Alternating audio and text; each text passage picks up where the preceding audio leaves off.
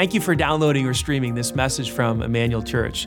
We are one church with multiple locations, and we believe God wants to bless you right where you are. In a few moments, you're going to hear some practical teaching from God's Word that I believe will be inspiring and relevant to your life. First, though, if you haven't yet experienced Emmanuel Live, we encourage you to go to our website, eclife.org, to check out our service times and locations so that you can experience Emmanuel in person or through our online campus. If this message blesses you and you'd like to support the ministry financially, again, you can go to eclive.org and click on the Giving tab and choose Online Campus at your campus. Thanks again for joining us today, and we hope this message will be an encouragement to you on your spiritual journey. Well, good morning, Emmanuel Church. How you feeling today? It is a joy to be here with you today, and we take it very, very seriously if this is your first time you've accepted someone's invitation to be at any one of our locations, whether you're joining us at Banta, Franklin, Garfield Park, our Seymour campus here at Greenwood, our online campus, and this is your first time. We want to give you a very special welcome. Hey, welcome. Thank you for attending. And for the rest of you who are not first time guests, welcome back. Brand new series today called Not a Fan. But first, let me just say, aren't you glad it's not 12 degrees outside right now. I mean, here in central Indiana, we had a rough couple of days. If you're down south somewhere in Florida where it's 80, we hate you, but no, we don't hate anybody around here, but we are a little jealous, uh, but thankful for 40 degree weather today. Uh, so, yeah, we're, we're, we're excited about this. I'm excited about this brand new series called Not a Fan. Actually, got the idea from this series or for this series from a, a group of pastors that I meet with uh, on a monthly basis. Uh, some of you may know Pastor Mike Wigan from City Life Church. Some of you may know Matt Giebler from Greenwood Christian Church. A couple other pastors. We meet together and we were talking about how could we start the year on the same page. We've never done that as a group of churches on the south side of Indy. And uh, we said, what if we got together? What if we preached the same content or generally the same content and got all, you know, thousands of people kind of on the south side on the same page, churches talk, people talking to each other from different churches? Wouldn't that be cool? And so we decided to, to choose a topic that we all were kind of familiar with. And we all read this book a couple years ago, a couple years ago called Not a Fan by Kyle Idleman. He's a pastor of a small church down in Louisville, Kentucky uh, called Southeast Christians. Anybody have heard of it? they run about 25,000 people. The book did so well. It sold over a million copies. Read it a few years, thought it was super challenging. And we're like, hey, did you read that? Did you read that? Yeah, we all read that. So let's all put a series together and, and, and just preach it and be on the same page. So that's kind of where the idea came from. So right now, uh, over at City Life, they're preaching this series. And over at Greenwood Christian, they're preaching this series, which is pretty cool. Um, and so, yeah, so the reason I love this book so much is because Kyle Idleman, Pastor Kyle, puts his finger on a huge problem for people of faith today. Now, I know not everyone watching today is a person of faith. Um, you're perhaps interested and you're checking Christianity out. Um, and so, this is a great series for you actually to come to because you'll get a really good picture of what it looks like to be a follower of Christ should you decide to do that.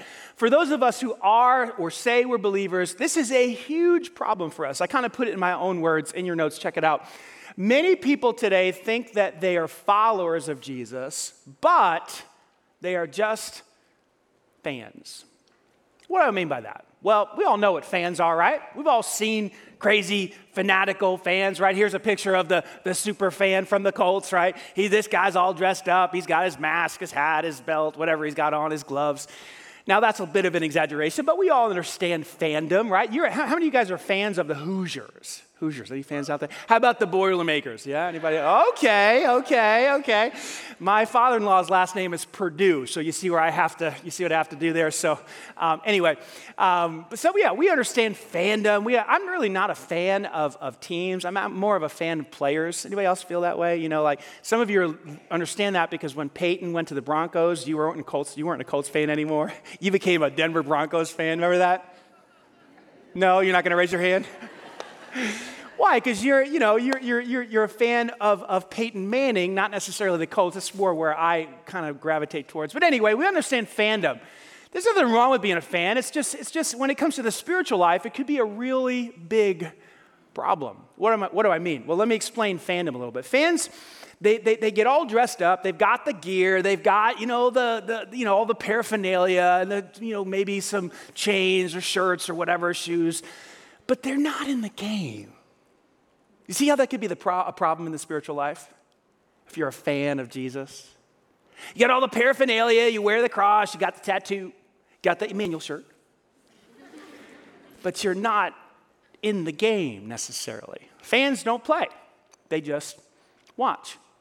Now, this isn't the case with all fans, but a lot of fans are what you would call fair weather fans. You know what I'm talking about?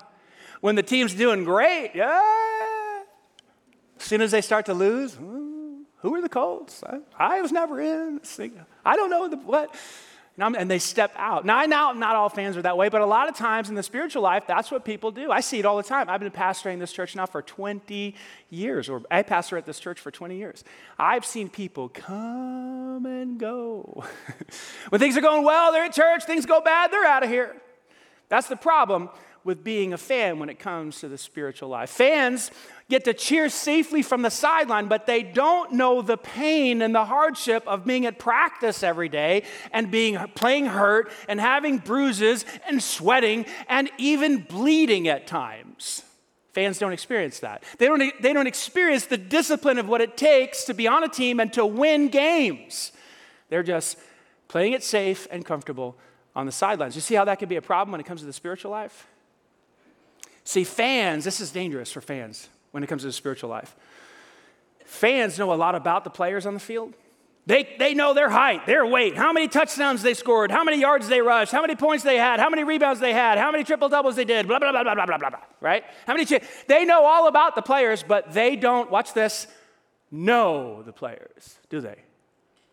See the difference in the spiritual life? In the spiritual life, if you're a fan, you're in real trouble. You know a lot about God, you know a lot about the Bible, you've been to Bible studies, you heard a lot of sermons, but as a fan, you don't know God personally. That can be a real problem. See, Jesus never invited anyone to become a fan, ever. I've read the Bible many times. I just finished reading it through in 2021 again, just started reading it through in 2022 again. I've read it time and time again. There is no invitation to being a fan in this book, I promise you. But yet, many people today are fans. What is a fan? A fan is an enthusiastic admirer. That's what a fan is. And many people today are enthusiastic admirers of Jesus. Jesus actually spoke about this, and he said some really hard things that a lot of preachers, a lot of pastors don't talk about because it is uncomfortable. You should have heard or seen the nine o'clock service today. There wasn't a beep. Because I started talking about this, and people were like, maybe that'll be you today. I'm not sure. At 11, across all campuses. Listen to what Jesus said. This is, this is, this is part of the Sermon on the Mount, but it's not often quoted because it's very challenging and it's very difficult. This is what Jesus said Not everyone who calls me Lord, Lord, not everyone who says I'm in, not everyone who says I'm a fan, not everyone who says I believe in Jesus will, say it with me, enter the kingdom of heaven. To which we should read that and go, Whoa. I wonder if, I wonder if that's me. I wonder if I'm a fan. I wonder if I'm on the sidelines cheering and saying, I'm in. I think I believe. I'm a Christian. If I die, I'll go to heaven. I think I'm a. But maybe not. Jesus says, Not everyone who claims to be my follower, not everyone who claims to be a believer will enter. Only those who actually do the will of my Father in heaven will enter. To which we should all go, Whoa, maybe I'm not in. Maybe I'm not on the team. I'm excited about this series. It's going to be fun. I'll mess with you. God's going to mess with you. You're going to be uncomfortable. You are. You're going to email me questions. Some of you are going to email me complaints. That's okay. It's okay. That's all right. That's part of my job. It's my responsibility is to bother you. I'm excited about the series because some of you are going to realize you thought this whole time you were a follower and you're a fan. And it's going to be hard to get your brain and heart wrapped around that, but it's positive because you're going to learn how to move from fandom to followership. And it's going to change your life forever. This series will be the defining moment in your spiritual life. You have been faking and bluffing others and yourself, but you can't fake out God. This is the series where you're going to get serious about Jesus. That's why I'm excited. Now, if you're not a follower of Jesus, and, and you're not a believer in Jesus, this is a great series for you to come to because you're going to learn about what it really looks like to be a follower. And you can make your decision when the series is over. you'll have absolute clarity about what your choice is. I hope, and we hope, that you'll choose to follow. Why does Jesus have so many fans? Why so many millions and millions and millions of fans? Why not more followers? Well, here's the part of the talk where I take responsibility. It's my fault. It really is. It's my fault, it's preacher's fault, it's pastor's fault. We have not explained this well enough. We have been misleading, I have been misleading people to become fans instead of followers of Jesus. I don't intentionally want to do that. I don't think other preachers intentionally want to do that. It just sort of happens. You say, What are you talking about? Well, we have failed to explain what the Bible means when it says believe in Jesus. Many of you can quote John 3:16. It's the most famous verse in the Bible. Let me show it to you right here. For God so loved the world that he gave his one and only son that whoever believes, there's the key word, pisteuo is the Greek word, that whoever believes in him should not perish but have what? Everlasting life. And so preachers like me will get up and say to you, "Come on, believe in Jesus and you'll have everlasting life. You'll go to heaven when you die." You'll have eternal life. All you have to do is believe. And like a car salesman, we sell it, we sell it, we sell it, we sell it. Believe, believe, pray the prayer, pray the prayer, pray the prayer, believe, believe. And people are like, okay, I don't want to go to hell. I want to go to heaven. So I'll believe, and here's what we mean, and preachers like me, this is what we mean, and not intentionally necessarily, but we just don't clarify it enough. Here's what we mean by believe mental assent, verbal acknowledgement, or agreement with a set of facts about Jesus that he died, three days later he rose again. You believe in that, you're saved, you go to heaven when you die. Do you believe that? Do you agree with that? And everybody says, Yeah, I believe that. In fact, if we polled the whole crowd today, most of you would say, Yes, I believe. Based on that definition of belief, mental assent, I agree. Verbal acknowledgement, I've said a prayer, and I agree with the set of facts about Jesus that he is the Messiah, that he died on the cross for my sins, that three days later he rose again to conquer the penalty of sin and death, and I've prayed that prayer and I'm going to heaven when I die. I'm in. Are you? You are if that's what the word believe means. The problem is that's not what it means. I mean, it does, but it means so much more than mental assent, verbal acknowledgement, or agreement with a set of facts about Jesus. The word believe in the New Testament means follow, it means action, it means to jump in. Let me, let me tell you what I'm talking about.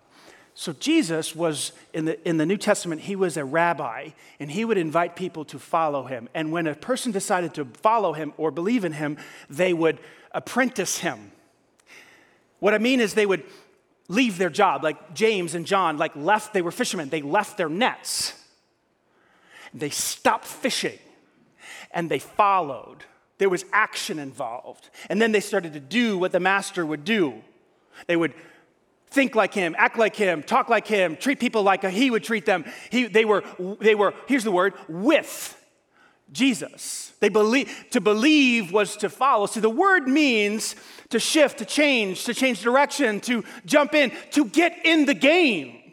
That's what the word believe means. And a lot of people are simply not in the game because we misunderstood this word believe. Jesus used the word five times believe. Believe in me, believe in me. You know what other word he used 20 times? Follow. Follow in, indicates action. That I'm gonna follow you and do what you're doing and say what you're saying and act like you're acting and think like you're thinking. Our call today is to follow Jesus. And when we don't follow Jesus, when we, when we just have this thing called mental assent or verbal agreement or agreement with a set of facts about Jesus, we are simply fans. Listen how Idleman says it in the book. When we decide to believe in Jesus without making a commitment to follow him, we become nothing more than, say with me, fans. Why? Because to truly believe is to follow. We have a lot of people out there today, maybe you're one of them. You think you're a believer, you think you're a follower, but actually you're just a fan. And there might be one day where you die and you face Jesus and he looks at you and says, I never knew you. Like, I'm looking for your name here in the pages. It's not in here because you were just a fan. I don't want that for you, and I don't want that for me. So, how do we move? How do we move from fan to follower? That's what this series is really all about. Like, how do we change our life? How do we get serious about following Jesus? And here, what we're going to talk about today is this first thing we have to do. We have to count the cost. We have to be willing to pay the price. You move from being a fan to a follower by paying the price. Now, as soon as I say that, people are going to be like, wait a second. All the theology students. I thought salvation was free. Doesn't the Bible say that we're saved by grace through faith and it's not of yourselves, it's a gift of God so that no one should boast or brag? Yes, salvation is free. We go to heaven because of the gift of grace. You can never earn God's favor. You can never earn your way into heaven. That's absolutely true. We are saved by believing. But the word believe is so important to understand. What is faith? What is belief? Controversial verse in James chapter 2. Martin Luther, the famous German theologian, actually cut it out of his Bible. Faith without works is dead. In other words, there's a type of faith that doesn't save. James would go on to say, Doesn't the devil believe? Let me ask you a question today. Does Satan believe in Jesus?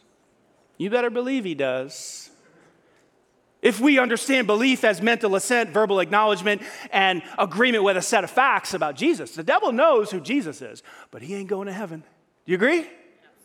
There's a type of faith that doesn't save the devil or you. We have to understand that faith is it, it, involves movement, it involves action, it involves change, it involves you getting in the game and paying the price. See, to follow Jesus, there's a price. There's a price. I don't care if you're a middle school student, high school student, 20 something, 30 something, 40 something, 50 something, 60 something, something. There's a price to pay. What am I talking about? You, you start to follow Jesus, you start to look into the scriptures and see what it says, and it's going to mess up. It's to mess up one of your friendships. I guarantee you. You got a close friend. He don't want to follow Jesus. She don't want to follow Jesus, but you do. And now you got this friendship, and you're like, ah, I can't do that anymore. I don't want to go there anymore. I don't want to drink that anymore. I don't want to smoke that anymore. I don't want to watch that anymore. And they're like, What's wrong with you? I remember when I had when I first gave my life to Christ. I was 18 years old. Seven, I lost all my friends. All my friends. Why? Because they, what were we doing? We were rolling doobies. like, I like I learned how to roll a joint in automotive class, and as soon as the instructor would go under the car, we lit it up. I mean, it's just I was an idiot. Well, then Jesus, yeah, you can't smoke pot. I mean, it's, you just can't do it. Sorry, mom. My mom's watching. I'm sorry. I was not smart. And so my friends are like, What's wrong with you? Oh, you got Jesus? Oh. well, those friendships started to fall away. There's a cost. There's a cost.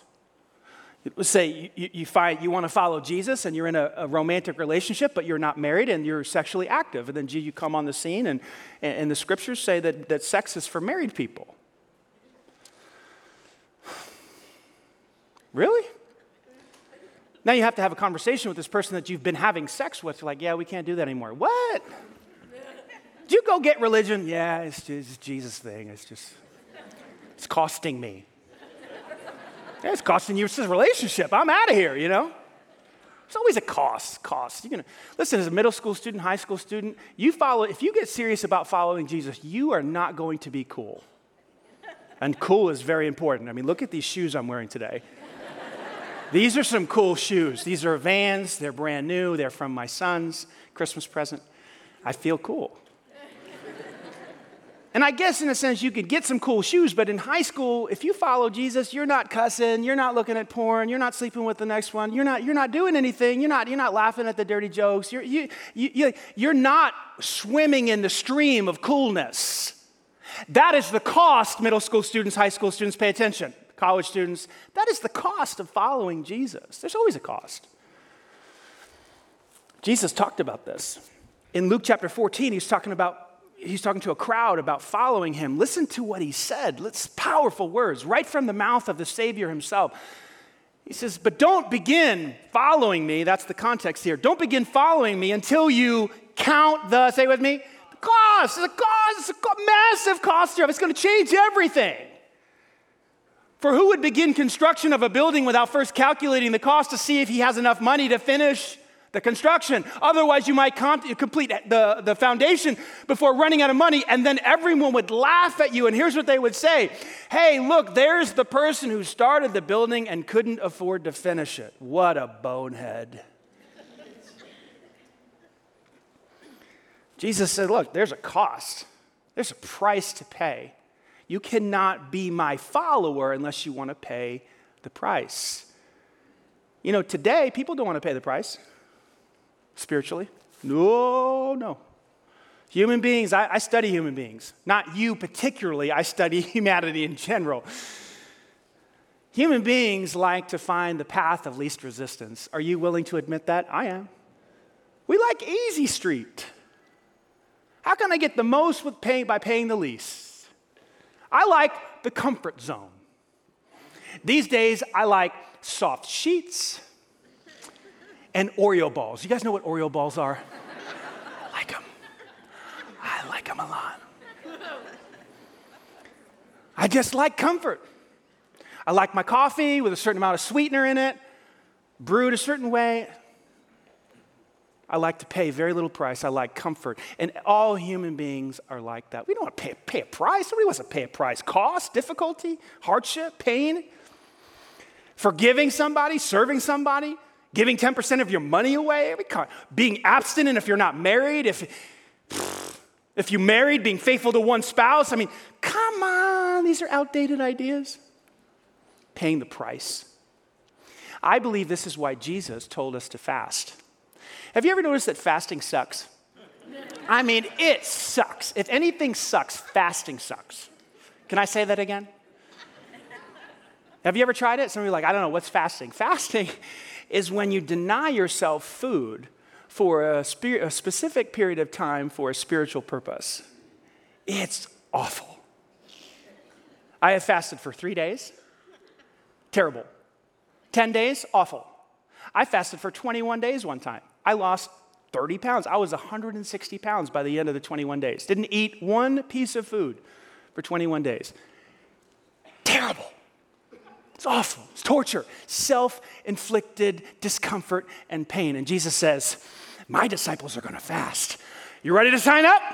Who wants to follow me? It's like, uh, count me out. He's weird. I'm crazy. He's out. I'm out of here. Now, do you have to fast to go to heaven? No, no. We're talking, not talking about earning God's favor or earning your way into heaven, but Jesus says if you're going to be a disciple, you're going to fast. And fasting is self inflicted pain. Why would Jesus tell us to do that? Because he, know our, he knows our tendency is to look for easy street, the comfort zone, the path of least resistance. And that's not what it looks like to be a disciple. There's always a cost. Most of us are like Nicodemus in John chapter 3. In the book, Idleman talks about this. Such a, such a, he does such a good job talking about Nicodemus basically, he says in the book, and he's spot on. He's, Nicodemus is part of the, the, the elite group of, of Pharisees during Jesus' day. They are the teachers of the law, they are the experts, political experts, plus the religious experts. And they were opposed to Jesus. Like they wanted to snuff him out, they wanted to wipe him out, and eventually they did. But Nicodemus, who was a member of this group, he was watching Jesus from a distance, and he's like, you know what? This guy's on to something. He's special. He's healing people, he's blessing people, he's, you know, giving people their eyesight back. His teachings are really pure. And, and so he's sort of this closet believer in a sense. But he can't come out and say it because if he comes out and says it, it's going to cost him his reputation, it's going to cost him his job. He will no longer be a respected teacher in Israel. So what does he do? Well, he does what you and I would do because he's human. He takes the path of least resistance. Watch this John chapter 3, verse 2. He came to Jesus at night. Why did he come to Jesus at night? Because of the cover of darkness. It's perfect. He can talk to him, he can communicate with him, maybe even believe in him, and no one would know it because it was under the cover of darkness. Listen to what Idleman says. I couldn't say it as well as him, so listen to this. He says, At night, no one would see him at night, he would avoid awkward questions from other religious leaders. At night, he could spend time with Jesus without anyone knowing about it. If he could speak with Jesus at night when no one was around, maybe he could begin a relationship with Jesus without having to make any real changes in his life. Hello. He could follow Jesus without, having an, without it having an impact on his job. In fact, his friends and family wouldn't even have to know he talked to Jesus. He could talk to Jesus at night and quietly make a decision in his heart to believe in Jesus. That way, it wouldn't disrupt his, watch this, comfortable and established life. No consequences, no cost. He wouldn't have to pay any price. And then Idleman says this in the book that sounds like a lot of fans that I know today. Ouch. How about you? Are you trying, attempting to be a spiritual person without paying any of the cost? That's not an offer on the table. There's always a cost to following Jesus, always, every time cost you a job, it could cost you a reputation, you could get canceled, you could get labeled a bigot, you could there's always a cost of following him and standing up for what you believe about Christ as the savior. It's always a cost. Jesus didn't never Jesus didn't come to take a little get out of hell free dust and sprinkle it over your head. He didn't. He didn't come with a bunch of tickets, a get out of hell, get out of hell free ticket. Oh, here you go. Believe in me. Don't go to hell. Come on. Come on, come all. No dust, no tickets. You know what Jesus came to do? He came into this world to take over your entire life, every aspect. That's the offer on the table. So, well, that's a high price. I know. Some of you are going to opt out. You should. I can't believe you're saying that. You're a pastor. Aren't you supposed to want people to come to Jesus? Not unless you're serious. This is serious business. You say, is that you talking or is that Jesus talking? It's Jesus talking. Let's, let's take his words from Luke chapter 9. This is what he said to a crowd. If any one of you wants, that's a key word, what do you want? You got to decide what you want. Do you want money? You want power? You want pleasure? You want to look good? You want a nice body? What do you, what do you want?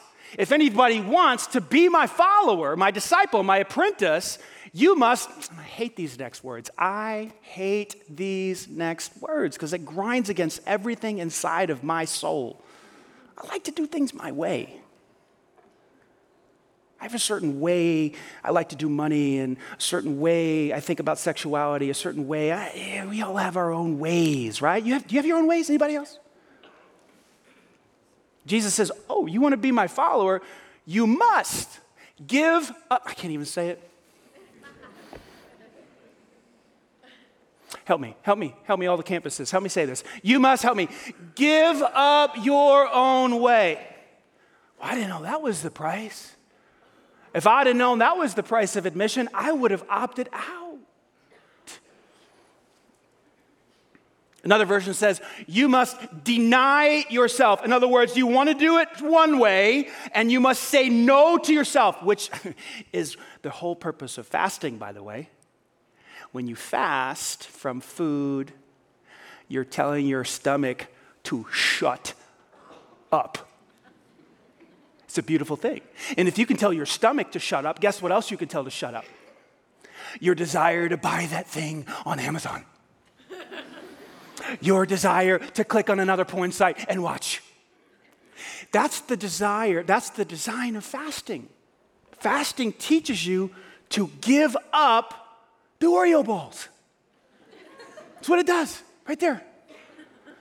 And then you take up your, and this, this is such an interesting word. Jesus says, take up your, say it with me, your cross, which, which, which today we would think, oh, that's cool. You know, I've got a cross around my neck, you know, got a tattoo, cross right there, crosses like crosses. We get crosses every, you know, cross t shirts. But this, but, but back then, this is an awkward thing to say. Here's why because it's like saying today, take up your electric chair or your syringe with the lethal injection in it. Would that be exciting? Come follow me, grab your electric chair. Oh, wow, that's a great offer. I'll be right there. What am I talking about? Well, the cross is an instrument of what? Death. Not physical death. Jesus isn't saying go out and commit suicide and then follow. You can't follow Jesus if you're dead. I mean, he's not talking about that. Well, then what kind of death is he talking about? Death to having your own way. Death to your desires, death to the way you think things should go, death to being selfish. Go out and get your electric chair and get it tattooed right on your arm and follow me. And then he says this if you try to hang on to your life, in other words, if you say no and you just try to keep doing things your way, you'll lose it. But if you give up your life for my sake, you'll find it. Now, that is not go to heaven when you die, because I died on the cross for your sins. That's not what that is. That is an intense, difficult offer that requires a price, and the word is surrender. When I first gave my life to Christ, the first thing that Jesus put his finger on in my life was my mouth. My mouth. See, I could keep my mouth clean at home because my mom, she, you know, she'd smack, the, smack me. You know what I'm talking about? Anybody have a mom like that? So I couldn't use foul language in front of her. She's like this five-three Puerto Rican lady. She's feisty, and she used to take her slipper off and smack me with it. Unbelievable. It hurt so much. But at school, I had a filthy mouth. Filthy mouth. I'd use all the words that everybody uses today. Everybody thinks they're cool today using those words, old young kids. We used them back then, whatever. And Jesus said, See that mouth of yours? It's my mouth. Stop using profanity. I thought I was just going to go to heaven when I die. and then you start reading the scriptures, and it's like, No, I'm going to take over your, your tongue let no corrupt communication proceed out of your mouth, but only that which is good to the use of edifying, that it may administer grace to the hearers, Ephesians 4:29. Then he starts to put his finger on my sexuality and lust. He says, We're going to quit that, we're going to stop that.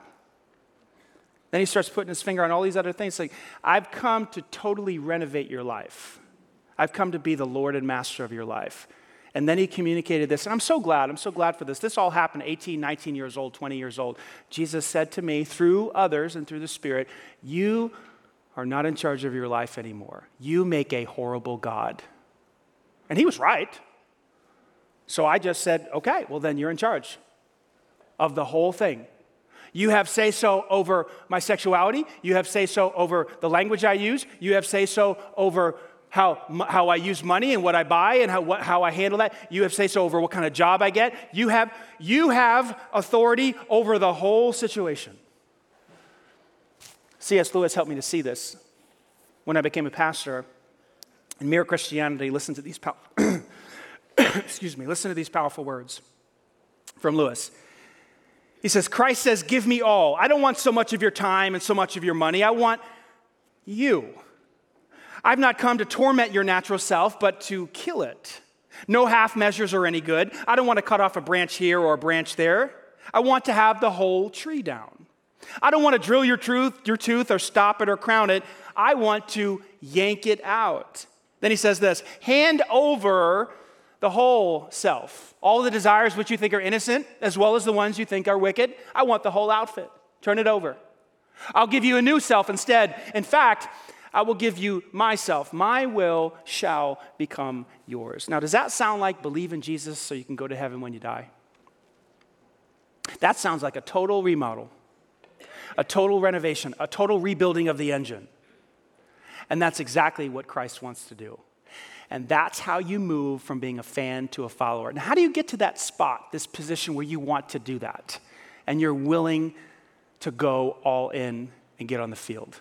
Well, there's a passage in John chapter 6 that helped me tremendously. And Jesus is doing this teaching, and he's saying some strange things like, Unless you eat my flesh and drink my blood, you cannot be part of me. And when Jesus says this, people are like, Okay, he's lost it, he's gone. and so watch what they do, verse 66.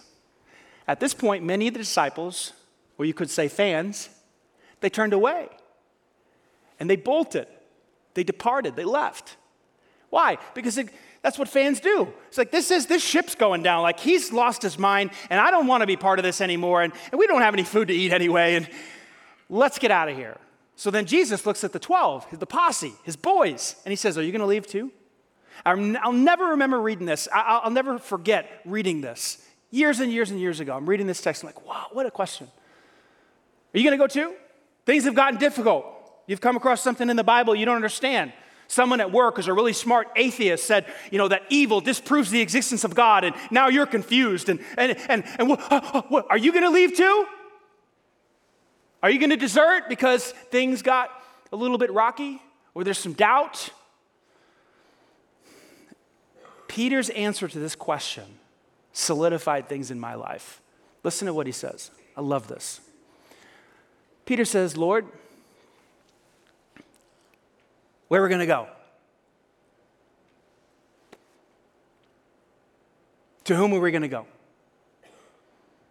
There's nobody else. Yes, what you just said about eating your flesh and blood, that's weird. I don't get it. That's cannibalism. That's awful. But even though you just confused the entire crowd and many of them left you, where am I going to go? There's nobody else. You have the words of eternal life. And we've come to believe and know that you are the Holy One sent down from the Father. So no matter how, you know, bad it looks or confusing it is or the ship's going down or how or you do a bad sermon or whatever, no, no matter how bad it gets, like where are we going to go? And in my life, when I was 18, I was like, look, I, have tried to chase after late women, uh, you know, tried to, you know, do, do a little bit of the drug thing. I became the captain of my basketball team, broke the scoring record of my high school. Okay, blah, blah, blah, yada, yada, yada. Did all that. Uh, yeah, been, the, been the cool kid, you know, and showing up. Okay, okay. What, all of that stuff has left me empty. Where am I going to go? And I was at this point in my life, and, and, and maybe you're there. I hope you are and if you're not, you're not ready yet to go all in and pay the price. But I was at the point in my life where it's like, look, even though there's questions I have about Jesus or God, or there's still, you know, doubts, or like, what other options are there? Should I become a Hindu? Should I try Buddhism? Should I go to the Muslim faith? Should I try to become Jewish? Should I try to become a billionaire? Like, what, what, what, what should I do? What, what are the other options? And in my mind, as I went through all the other options, for a human being to go to, I came up with nothing. Where were going to go? You are the best deal in town. And I wrote it like this in your notes. You must believe that Jesus is the greatest show on earth. If there's some other great show out there, like looking good, looking nice, being wealthy, being famous, being an Instagram influencer, blah, blah, blah, blah, blah, blah, blah, if there's something better that you have to give your heart to and your energy to, pleasure seeking, getting high, getting drunk, you know, whatever, respect of your peers, you're not ready yet. As soon as you come to the point where you can say in your heart, like, I got nowhere else to go. Like, Jesus, you're the, you're the hottest ticket in town.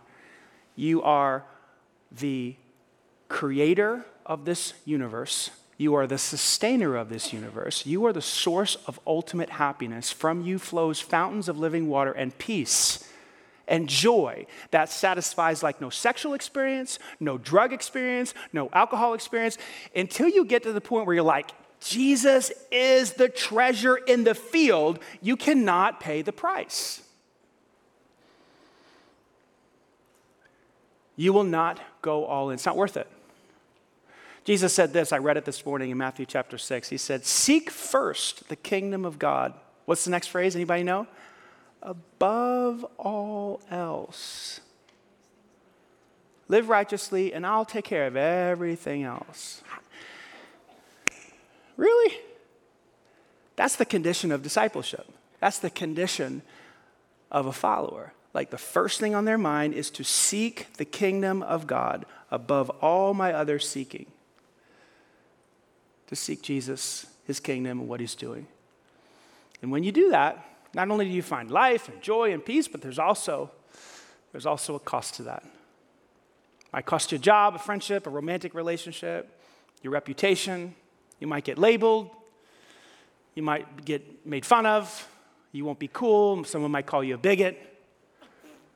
But there will be a price. Let me ask you a question. Tough question today. What has following Jesus cost you? If you can answer this question like this and say, well, really nothing, it's been great. I prayed that prayer. I'm going to heaven when I die. I haven't had to change much of else. Much. I just lived like any, any like I, nothing's changed. My friendships are the same. Everything, you know. My posts on Facebooks are the same. You know, nothing's changed. You might not be a follower. You might just be a fan, an enthusiastic admirer of Jesus. And I'm telling you, that was never the offer. It's not found in the Bible to be a fan of Jesus.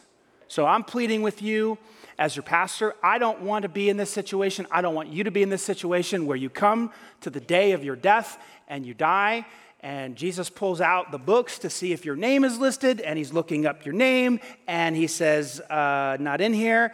I never knew you. I never knew you.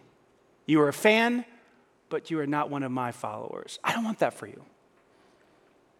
How do you change that? You have to be willing to pay the price. You have to be you have to get to the point where Jesus for you is the best ticket in town.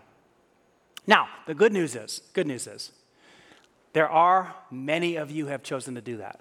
You are not fans, you are followers. By the way, you can be a stumbling, bumbling fan, uh, follower, sorry. You can. As long as you're trying, as long as you're moving. Nobody's perfect. Everybody's tripping up. I'm tripping up. You're tripping up. But that doesn't mean that you're a fan. You're moving towards being a follower.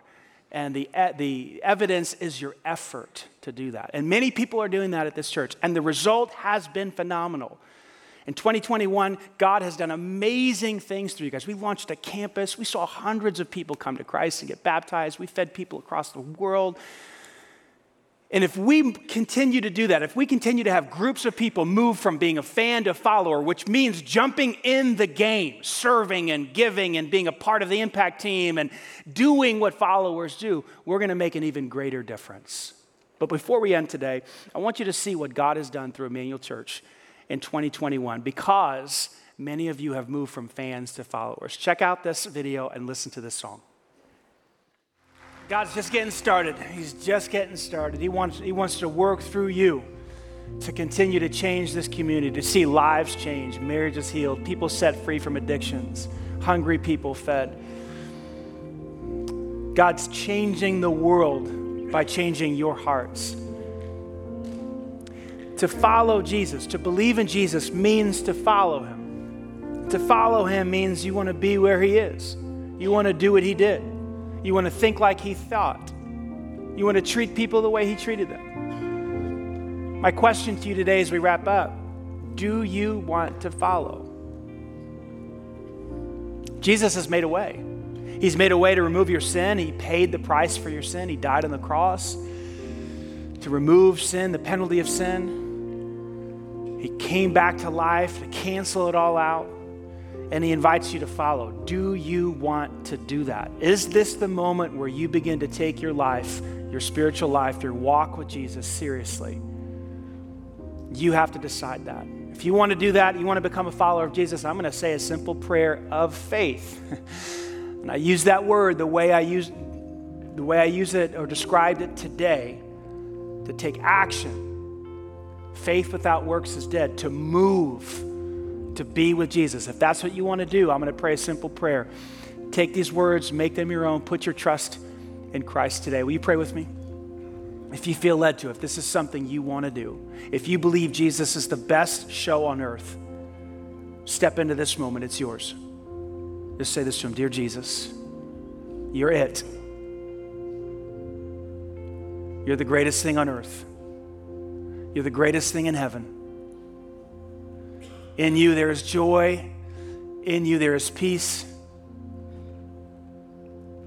Rivers of satisfaction and fulfillment. And so I turn to you today. I pick up the treasure by faith. I believe you made a way. You died on the cross for my sin. Forgive me, cleanse me, wash me, make me as white as snow. I believe in you. I trust in you that you came back to life. You rose again to give me life. And so I embrace you today I choose you today to love you, to follow you, to obey you, to honor you. I ask you to renovate my life, take over, take control. And from this day forward, help me to honor you with my life. It's in Jesus' name I pray. And everybody said, Amen. Can we give God glory, church? Amen. All of our campuses, Banta, Franklin, Garfield Park, Seymour, our online campus, our microsites. Hey, if you just prayed that prayer, we want to put a special gift in your hands. We call, we call it our saved box. Inside this box, there's a Bible to get you started on your new journey with Christ. Information about baptism, small group. Text the word SAVE to 65248. We'll get one of these at your hand, in your hands at the information desk at your campus. And if you're watching online, text the word SAVE to 65248. We'll send one of these to you in the mail. Hey, real quick, before we get out of here, all of our campuses, we are starting our fast tomorrow 21 day fast, okay? It starts tomorrow. Here's what a fast is a little bit of instruction. A fast is denying yourself food for a specific period of time for a spiritual purpose. That's what a biblical fast is. Now, when it comes to food, you got to be really careful. You got to talk to your doctor. You got to understand your body. There's something called a total fast. That's where you deny yourself all food except for liquids for 21 days. That's very serious. You want to consult a physician to see if you're able to do that. If you're not, you could also consider what's called a Daniel fast. That's something where you eat fruits, vegetables, nuts, everything that's natural, and you cut out all the other manufactured stuff. That's definitely a healthy option as well. And then there are other types of fasts as well, like a media fast. You could do uh, no Twitter, no Instagram. I think everyone would benefit from getting off Facebook. I think uh, YouTube, you can do, there are other types of fasts. So you can, like this year, last year I think I gave up coffee. That was demonic and evil. I'll never do that again. Um, uh, but I am going to give up sugar for 21 days. That's going to be my fast this, this year. And so uh, now remember, remember, the, the purpose of a fast is not to just have pain for 21 days. I mean, that's not the point. The point is to learn how to say no to yourself. If anybody wants to be my follower, let him deny himself, give up his own way, take up his cross, and follow me. That is what a fast trains us to do. So, with that being said, I'm going to pray and dismiss everyone right now. Father, we love you. Thank you for this challenging message to be your follower, to trust in you, to know what it really, believe, what it really means to believe in you, and to have a relationship with you. Help us to move. Help us to follow. Help us to believe. For your honor and for your glory. It's in Jesus' name we pray. Amen.